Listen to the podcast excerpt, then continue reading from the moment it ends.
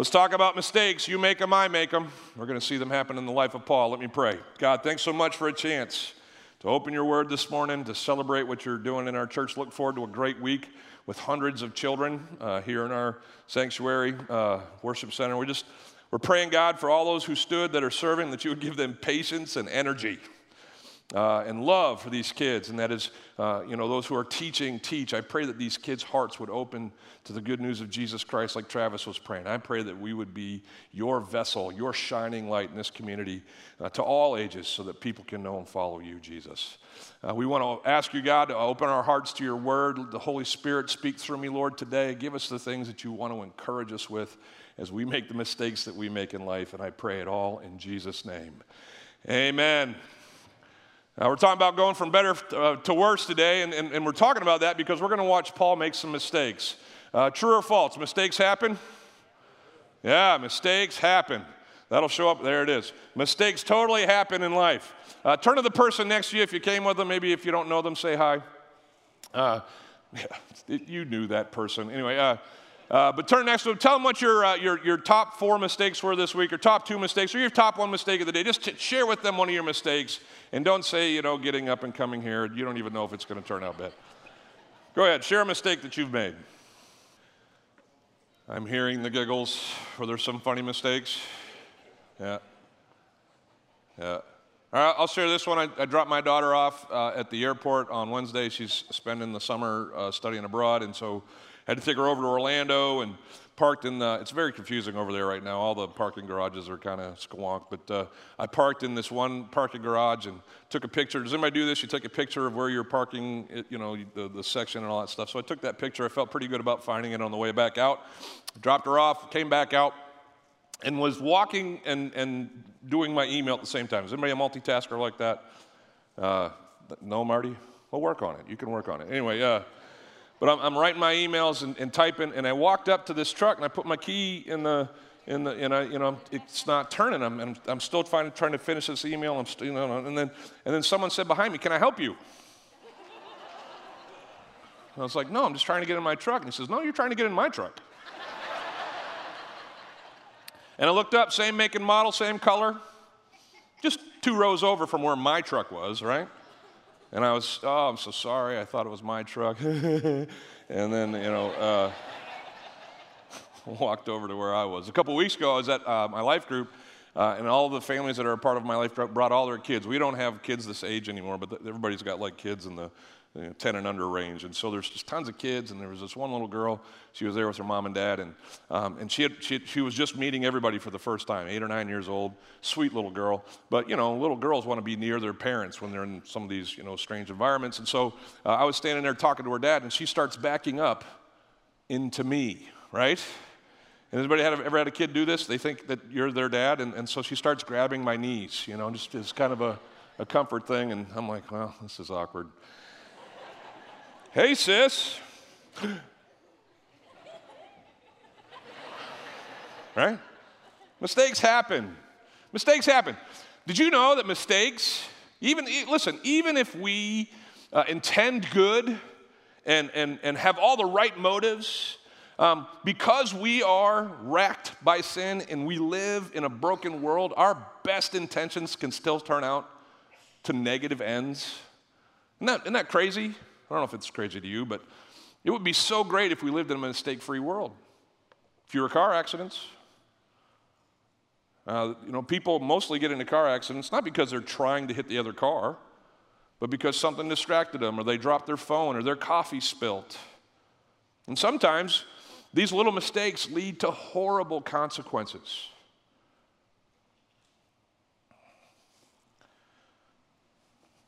Feel like my life is one big Southwest want to get away commercial.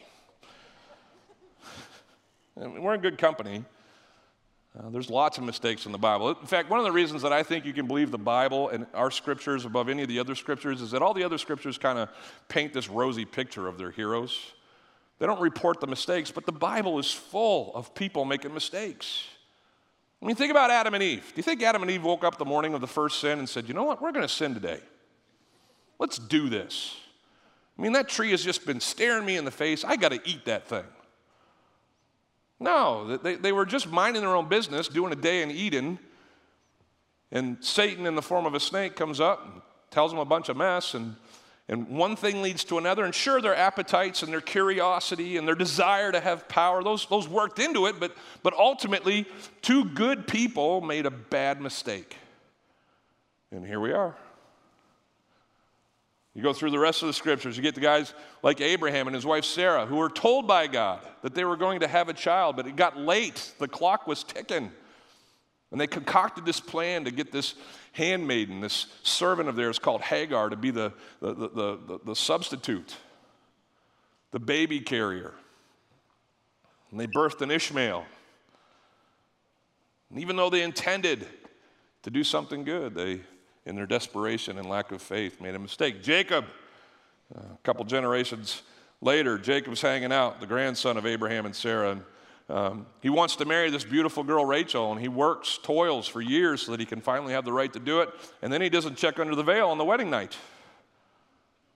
And his father in law, uh, you know, read it, it's in there. Uh, he wanted to marry his first daughter off Leah, and that's who Jacob got. And he had to end up working. And so, in haste, in lack of detail orientation. Who's got that curse? Anybody got that curse? Jacob marries the wrong woman. go to the New Testament, you got uh, my favorite character in the New Testament. We're going to have that as one of our questions for our after party. Who's, besides Jesus, who's your favorite character? But my favorite character in the New Testament is this guy, Peter, because I identify him with the most. Uh, he is, uh, you know, sterling and brilliant in moments, and then just, what are you doing, Pete? At other times. You know what I'm talking about? Pete was this guy who was always act first, think later. He was the guy who, uh, uh, when Jesus said, I have to go and give myself as a sacrifice, Peter said, No, that's not going to happen. Over my dead body. Essentially, I'm paraphrasing. But do you remember what Jesus said to Peter? He had already given him his name, Peter, rock.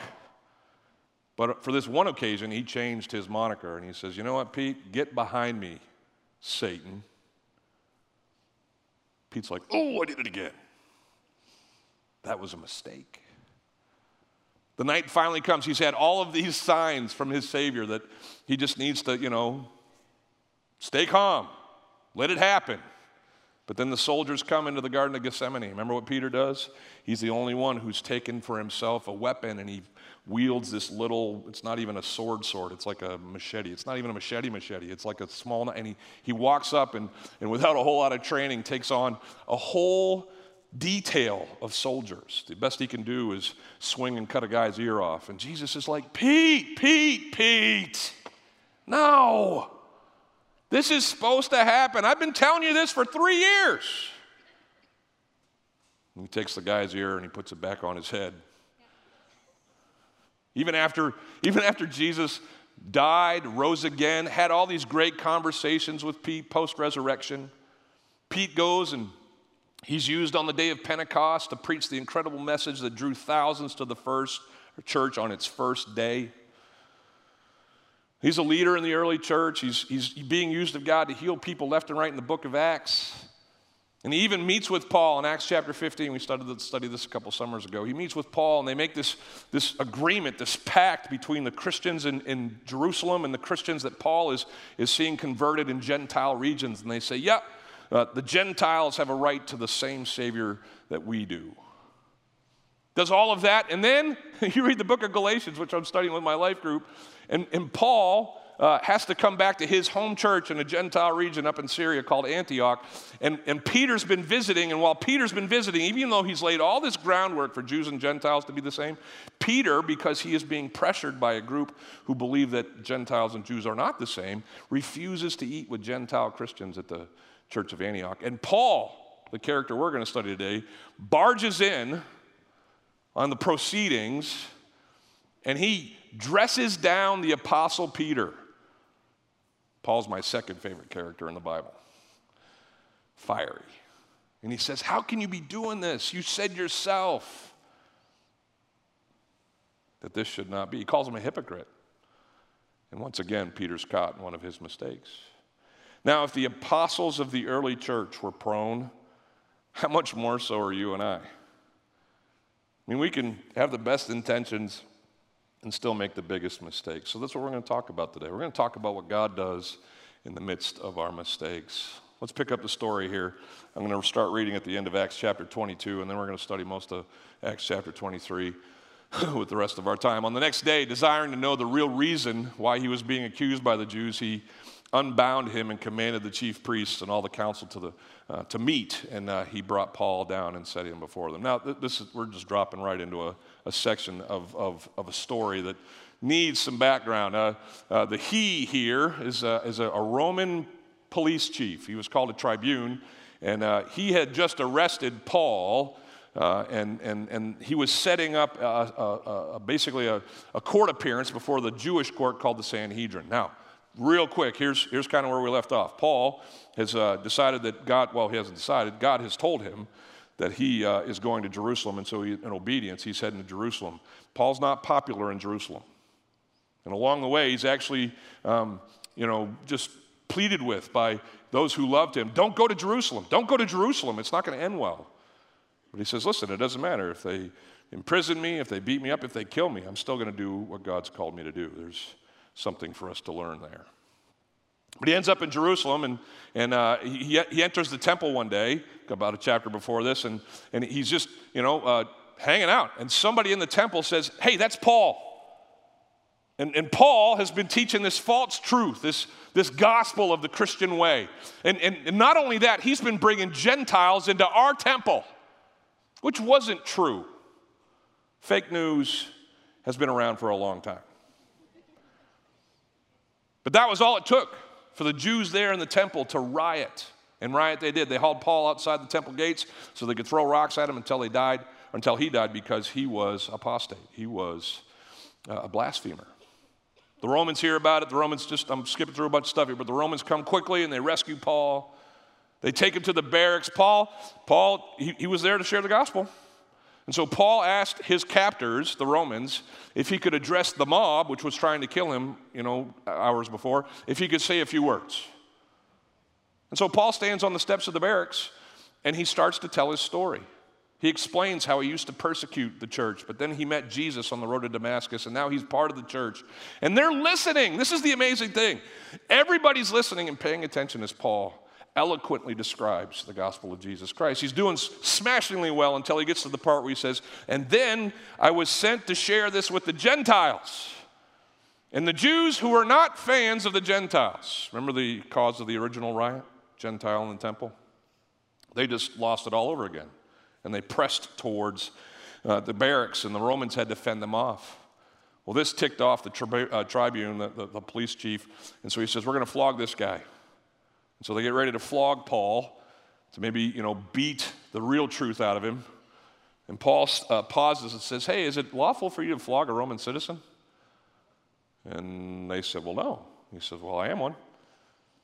And so fast forward now to where we are no flogging, but we are going to start a series of four trials that Paul's going to go through uh, to defend himself against his accusers for blasphemy in the Jewish faith. We're going to find uh, that everyone, even Paul, makes mistakes. Look what it says in Acts chapter 23, verse 1. Paul is here before the Sanhedrin. The Sanhedrin is basically a collection of the, the high priest, the chief priest. Uh, it's, it's all of the, uh, the, the, the, religious uh, upper crust and, and several of the, uh, I guess the chamber is probably not a good, but, but it's, it's kind of, the, they don't have real political power because the Romans are in charge, but these are the Jewish Congress, Senate, whatever you want to call it who, who basically uh, hear, the, hear the court cases of the Jews there in Jerusalem. And he looked intently at the Sanhedrin, at the council, and he said this Brothers, I have lived my life before God in all good conscience up to this day. Good opener. I don't have any pangs of guilt for the ways that I've lived. Uh, but this ticks off the chief priests, because in the next verse we see uh, the high priest Ananias who was in charge of this uh, affair, commanded someone who was standing next to him to strike him on the mouth because Ananias was convinced of Paul's guilt. He's a blasphemer. You can't possibly be standing there with good conscience for what you've done because you're guilty. Now, Paul reacts to this pop in the mouth, just like many of you and I would. Paul says to him, God is going to strike you, you whitewashed wall. I think that's exactly how he said it. He's mad. He's been hit in the face again. But in this particular instance, he's been hit in the face in a court of the Sanhedrin. And it was illegal in the, in the law of Moses for another Jew to strike another Jew in that kind of setting. He calls them a whitewashed wall. This is a reference to the tombs of the day. They would take these tombs that people were buried in in Israel and they would paint them white on the outside. I used to think it was just so they could beautify something that was kind of ugly and nasty looking. But you know what it was really for? It was, it was like us p- uh, putting yellow on the speed bumps so that you know where those are when you slow your car down. Has anybody noticed? I, I come up, uh, I don't know which road it is, but it's right by an elementary school over there off of, and, and, and the speed bumps are in the shade of the trees and I don't see him, and it's like, ha, ha, ha, anybody been on those, you know? And so uh, they, they've painted white lines on these things to make them more visible. The same thing that they did with the tombs back then. Why? Because if you were Jewish and you touched something that contained something that was dead, you were ceremonially unclean. It was like a, a, a flashing light. Don't go here. So Paul turns to the person who struck him, probably, uh, maybe not knowing who had commanded. He, he, he, figured someone had called for the smack. And so he says to both, he says, You guys, you're whitewashed walls. You're like dead. You, you look good on the outside, but you're dead on the inside. Are you sitting in judgment of me according to the law? And yet, contrary to the law, you order me to be uh, struck like this? Verse 4 uh, someone responds to Paul. Those who stood by said, would you revile God's high priest?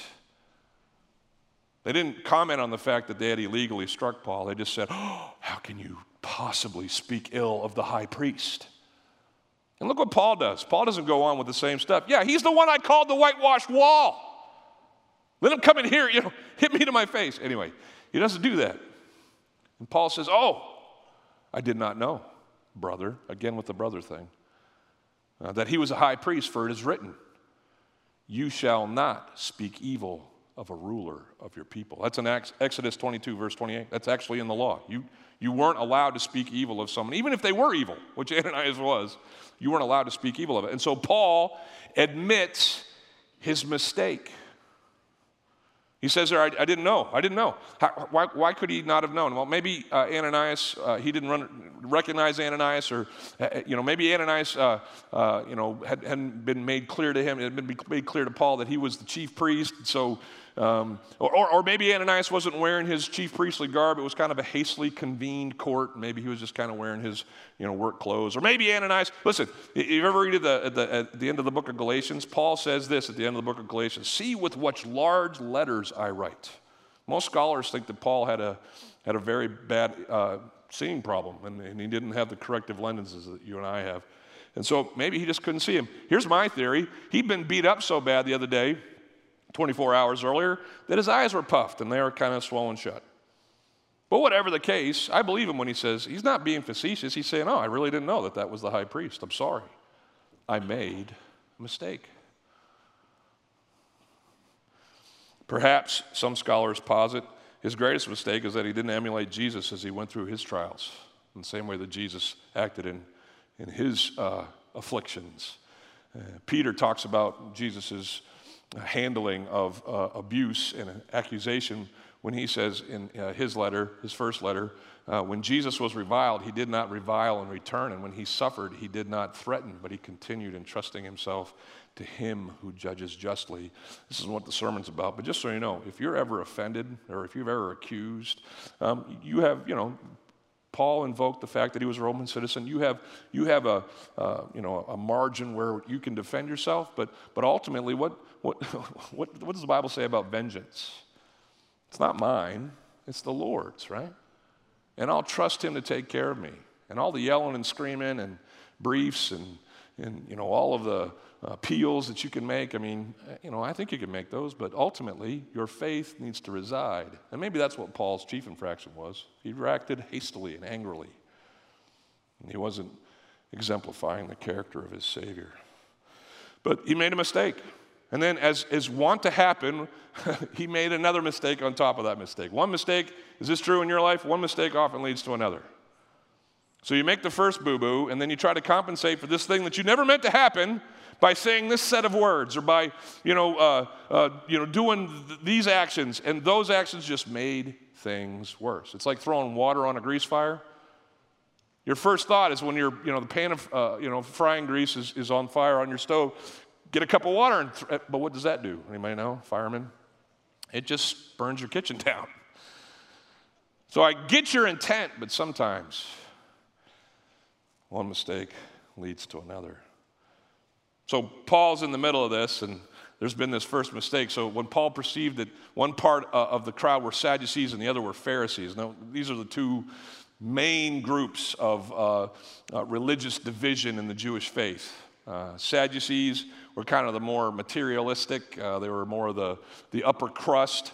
Uh, they weren't as religious, they were more just kind of um, uh, Jewish by birth, didn't believe all the same or all the things that are, were taught in the scriptures. Uh, the Pharisees, on the other hand, were students of the law, and they, they memorized the law and kept the law. They were the, uh, you know, the Eagle Scouts of the Jewish faith. And so both were represented there. I, th- I kind of picture them Sadducees on this side, Pharisees on this side, you know, kind of like a junior high dance, girls over here, boys over here. At least it was when I was a kid. And, uh, and, and so he, he notices this division and, and he decides uh, that he's going to use what he sees in his crowd uh, to kind of set up what he wants to say. He's still intent on sharing the gospel. And so he wants to bridge into the gospel by talking about resurrection. Let's see what he says. He says, uh, he cried out in the council, Brothers, again with the brothers. He's trying to unify this divided group with himself. He says, I'm a Pharisee, a son of Pharisees. It is with respect to the hope and the resurrection of the dead that I am on trial. Does everybody see how that's his setup? You call me, you know, a, a blasphemer, but I'm, I'm just here to tell you about what our hope is in this resurrection that I believe in in my Savior Jesus Christ. He's just trying to, it's his opener for his sermon. But look what happens. When he had said this, a, a dissension rose between the Pharisees and the Sadducees, and the assembly was divided like even more than it was before. For the Sadducees say that there is no resurrection, nor angel, nor spirit, but the Pharisees acknowledge them all.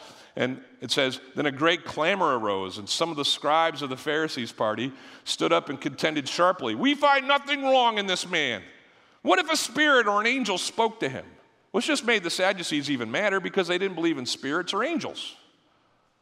And so here's what happened next. When the dissension became violent, somebody notice this in your Bibles?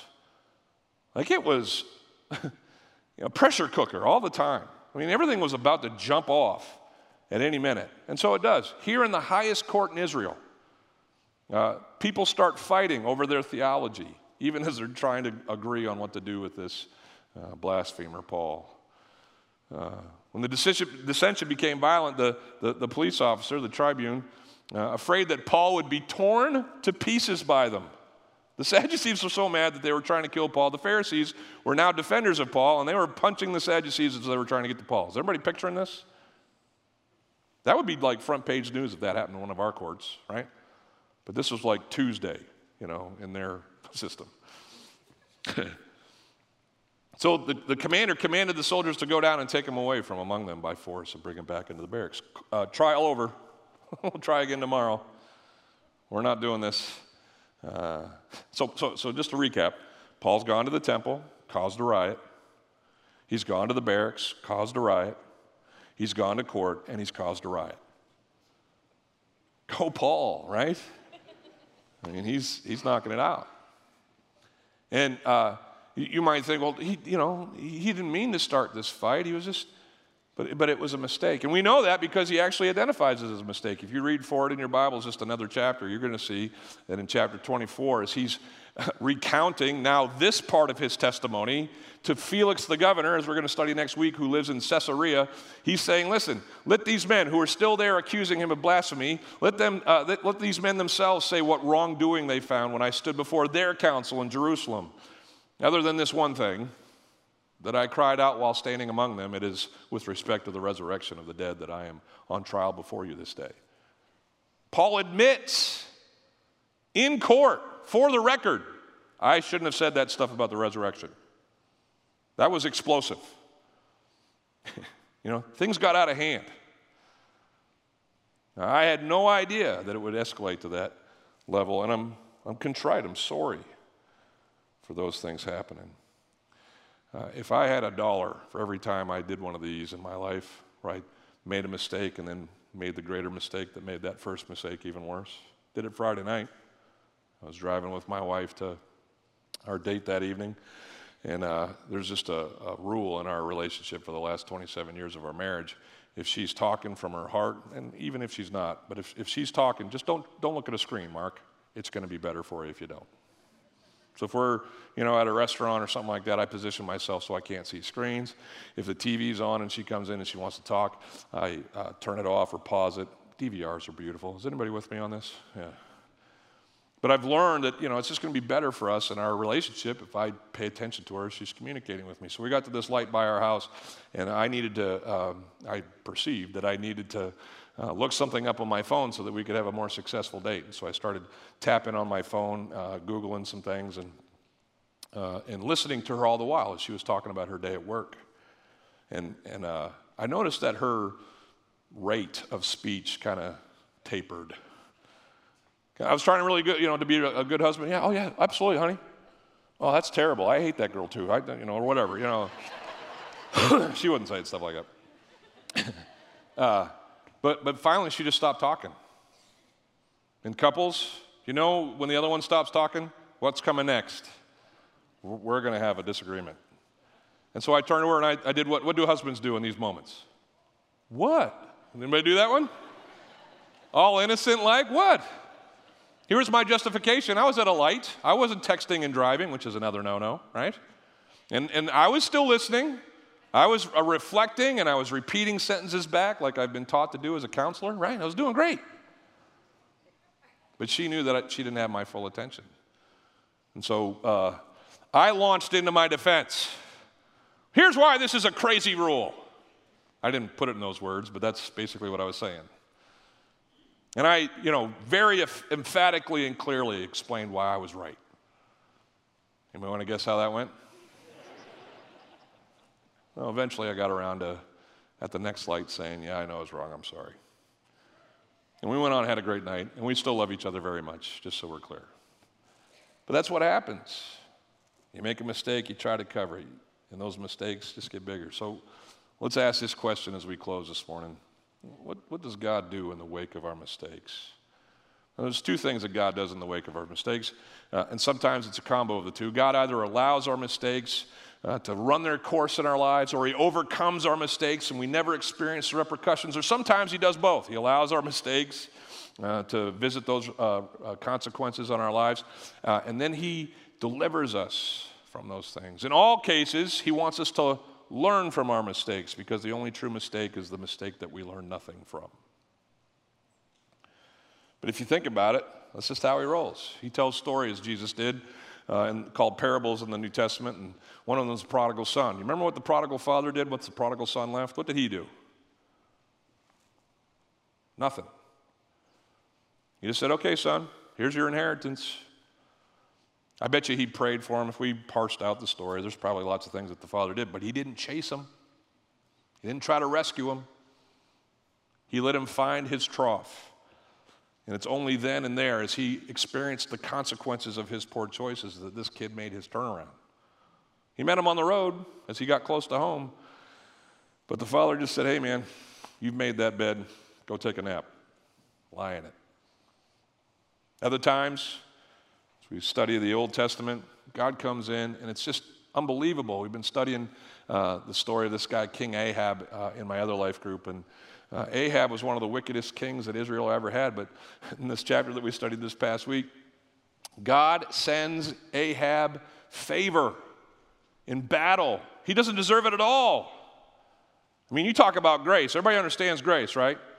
Grace is God giving to us exactly the opposite of what we deserve love and blessing and favor when our choices and the mistakes that we've made should bring us pain and consequence and division from Him.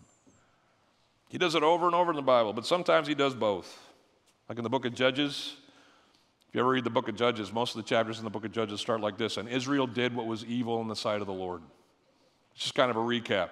Israel was stupid. Israel was wicked. Israel was willfully rebelling against God. And then usually what falls, and so God let them fall into the hands of the Merobites.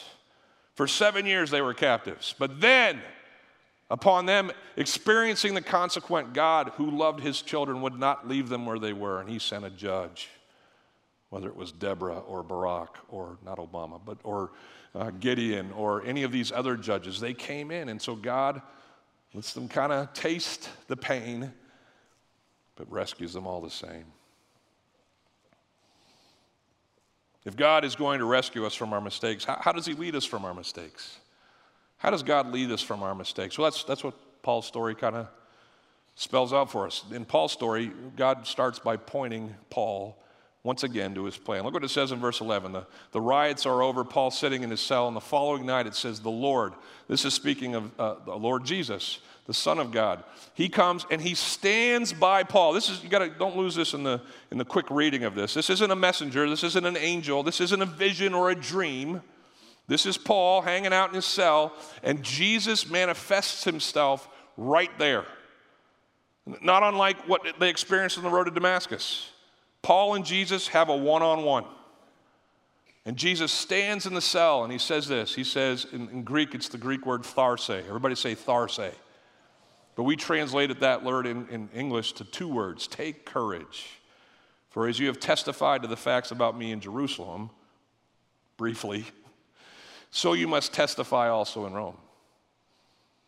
Jesus comes to Paul and he says, Paul, we're not done with you yet. We got so many more things for your experience. And, and we look at this from the 2,000 years back. We know what happened with Paul. We've got the last six chapters of the book of Acts, right? But Paul's sitting in a jail cell and he doesn't know what's going to happen next. He doesn't know if he's, you know, finally, you know, put the nail in the coffin, if the, the last mistake, his last mistake was his last mistake. He doesn't know if he's just going to rot in this jail cell for the rest of his life. But Jesus comes to him and says, No, Paul, we got so much more. You got to go, uh, you know, you got, you got two more trials, three more trials after this. You got to get on a boat and have it uh, shipwreck. You got to get into prison in Rome so you can write some of your finest stuff in the epistles to the Philippians and some of your friends, Titus and Timothy. You, you, you got to do that. And so, just like you tried to testify about me here in Jerusalem, you're going to get to do that in Rome. And I, we're not done with you yet. Tharse, take courage. You know, the only person in Scripture to say that word is Jesus himself. Five times it appears in your Bibles, and Jesus says it every time. The first time he says it, someone's lowering a, a paralytic into a, a room. And Jesus looks at this guy and he says to this uh, paralyzed man, Take heart, son, your sins are forgiven. Tharse, your sins are forgiven. A woman uh, later in the book of Matthew uh, walks up behind Jesus in a crowd and, and she's been suffering from a, a hemorrhage for 12 years and she, she touches the back of Jesus' robe and Jesus spins around and says, Who touched me? And his disciples are like, Seriously? we're getting mobbed right now. Everybody's touching you, Jesus. He's like, no, no, no. Someone touched me in faith, and I felt the power leave me. And he, he finally, well, it's not, whenever Jesus says something like who or what, he, he knows. He's just giving the people a chance to fess up. And so the woman does, and the woman uh, confesses that she's touched Jesus. And she's standing there healed, and he says to this woman, Take heart, Tharse, take courage. Daughter, your faith has healed you. A little bit later in the book of Matthew, Jesus is uh, uh, off praying, and the disciples to take a boat ride. The disciples decide to go out and just kind of hang out, but a huge storm comes up on the Sea of Galilee, and, and these seasoned sailors are at, at the risk of drowning. And then uh, to make things worse, they see someone walking on the water. So now they're not only afraid of dying, but there's, you know, the walking dead or, you know, some zombie's going to come and eat them. I don't know. And, uh, but, you know, they're freaking out, and, and Jesus says to his disciples, Tharse, Take courage. It is I. Do not be afraid. He says the same word here to, to Paul, but my favorite place where Jesus says tharse is in the upper room. He's about to uh, be, you know, taken captive himself, and he's going to be led to his crucifixion the next day. And he's teaching his disciples, and he talks to them about, you know, the world that they're living in. And he says to his disciples, listen, John 16, 33, I have said these things to you that in me you may have peace. I'm not trying to freak you out, I'm trying to bring you down. And I want you to have tranquility and hope. I want you to have peace. And he kind of summarizes all that he's saying by saying this In this world, you're going to have tribulation. It's going to be hard.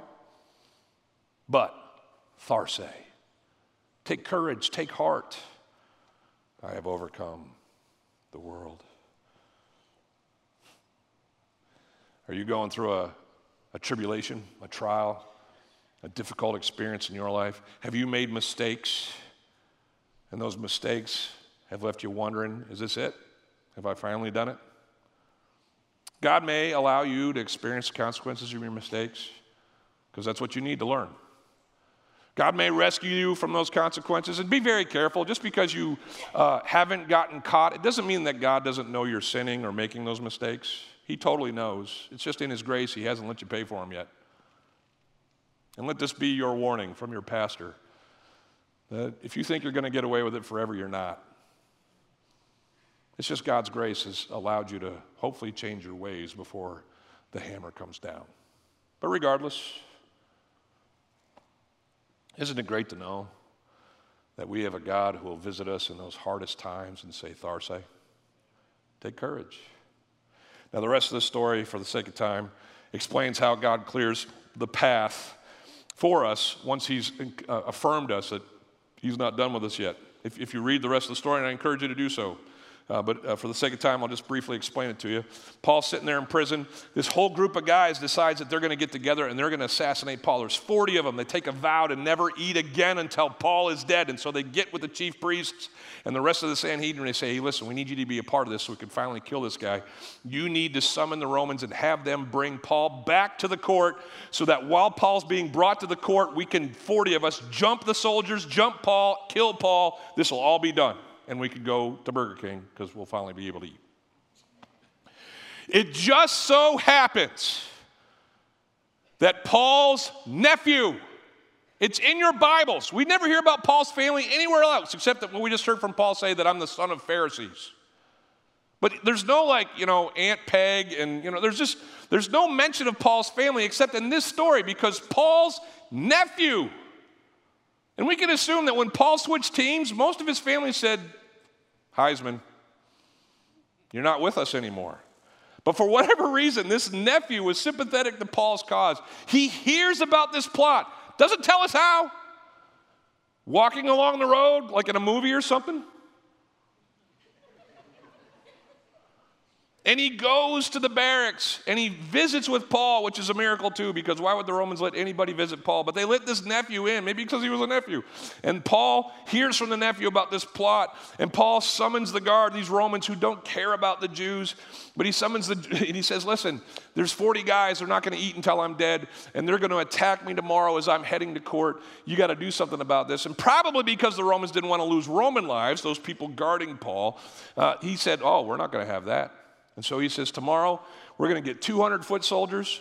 We're going to get 70 horsemen. We're going to get 200 chariots. 470 guys are going to march Paul out of Jerusalem and head him up to Caesarea. Can you picture Paul on his horse? I mean, he's wearing the cuffs, right? But he is surrounded by nearly 500 Roman soldiers. And these 40 guys who haven't heard from the Sanhedrin that the, you know, the gig's up, this deal's up, they're all gathered, they've got their knives, they're ready to do their worst. And the door opens, and here comes the entire Roman army. And Paul's sitting on his horse and being like, What, what, right? Guess you guys are going to be hungry. God has this incredible way in the midst of our trials, even if they've been caused by our mistakes, to make much of Himself in His plans. this guy, Fedorowski, he's a master pianist around the turn of the century. He was uh, performing in a great hall in America. And, uh, this mother who had uh, long wanted a son to be a, a, a, a master pianist had, had forced her eight-year-old to start taking lessons and the kid didn't want to do it at all. Who had piano lessons and didn't like them anybody? I, I went for like six months.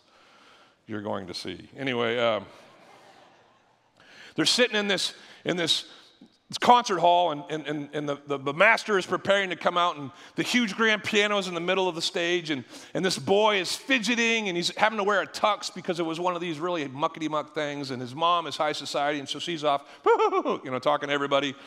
And finally, the boy's like, That's it. And he gets up from his chair and he walks up to the stage. He walks up to the piano and he sits down.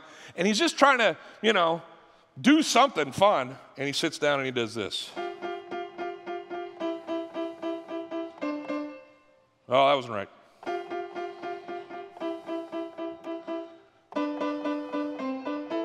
Oh, and he keeps messing up chopsticks.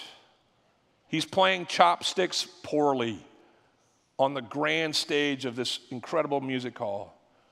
On the first, his mom hears it.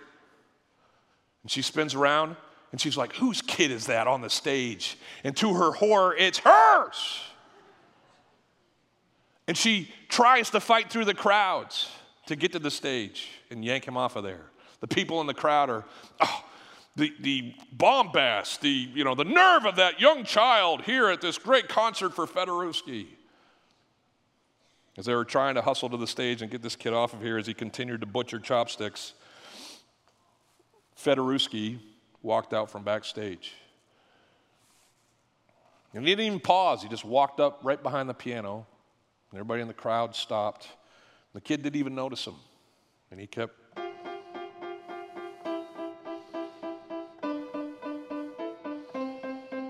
kept playing chopsticks. And the master pianist leans over this little boy and says, Keep going, buddy. You're doing great. And so the kid kept playing. And the uh, master put his hands on either side of this little boy, and he played the most beautiful, impromptu, amazing duet with this little kid messing up chopsticks. When they finished, the crowd stood in thunderous applause. The little boy took his seat, a hero. Not because he'd done anything great, he'd just been up there butchering chopsticks, making mistake after mistake. But the master had come behind and he'd played a beautiful song. And he made everything all right. Hope you're picking up what I'm putting down. You go ahead and make your mistakes. You go ahead and butcher your chopsticks. But you serve a God who is in the business of coming behind us and making all things new. Will you stand with me as we're dismissed? Lord, thanks so much for the truth uh, of your scripture and how it just, uh, page after page, it, it often rebukes us and reminds us of the things that we need to change, but almost always it leaves us encouraged by the fact that even when we mess up, even when we fail, you still love us, you're for us and not against us. And so, we, as, as, we face whatever trials we're facing today, God, as we um, look to compensate for the mistakes that we all make, may we remember, God, that um, you're in control. And your sovereign plan cannot be thwarted by any man's mistakes, willfully or uh, uh, unintentionally. Uh, you're going to see us through.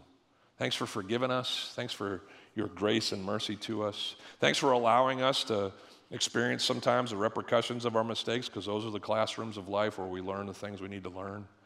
But Lord, uh, we are grateful to you for always pointing us uh, in, into what's next and then making it possible for us to meet you there. May we joyfully follow your lead as you make beautiful music through us. I pray in Jesus' name. Amen.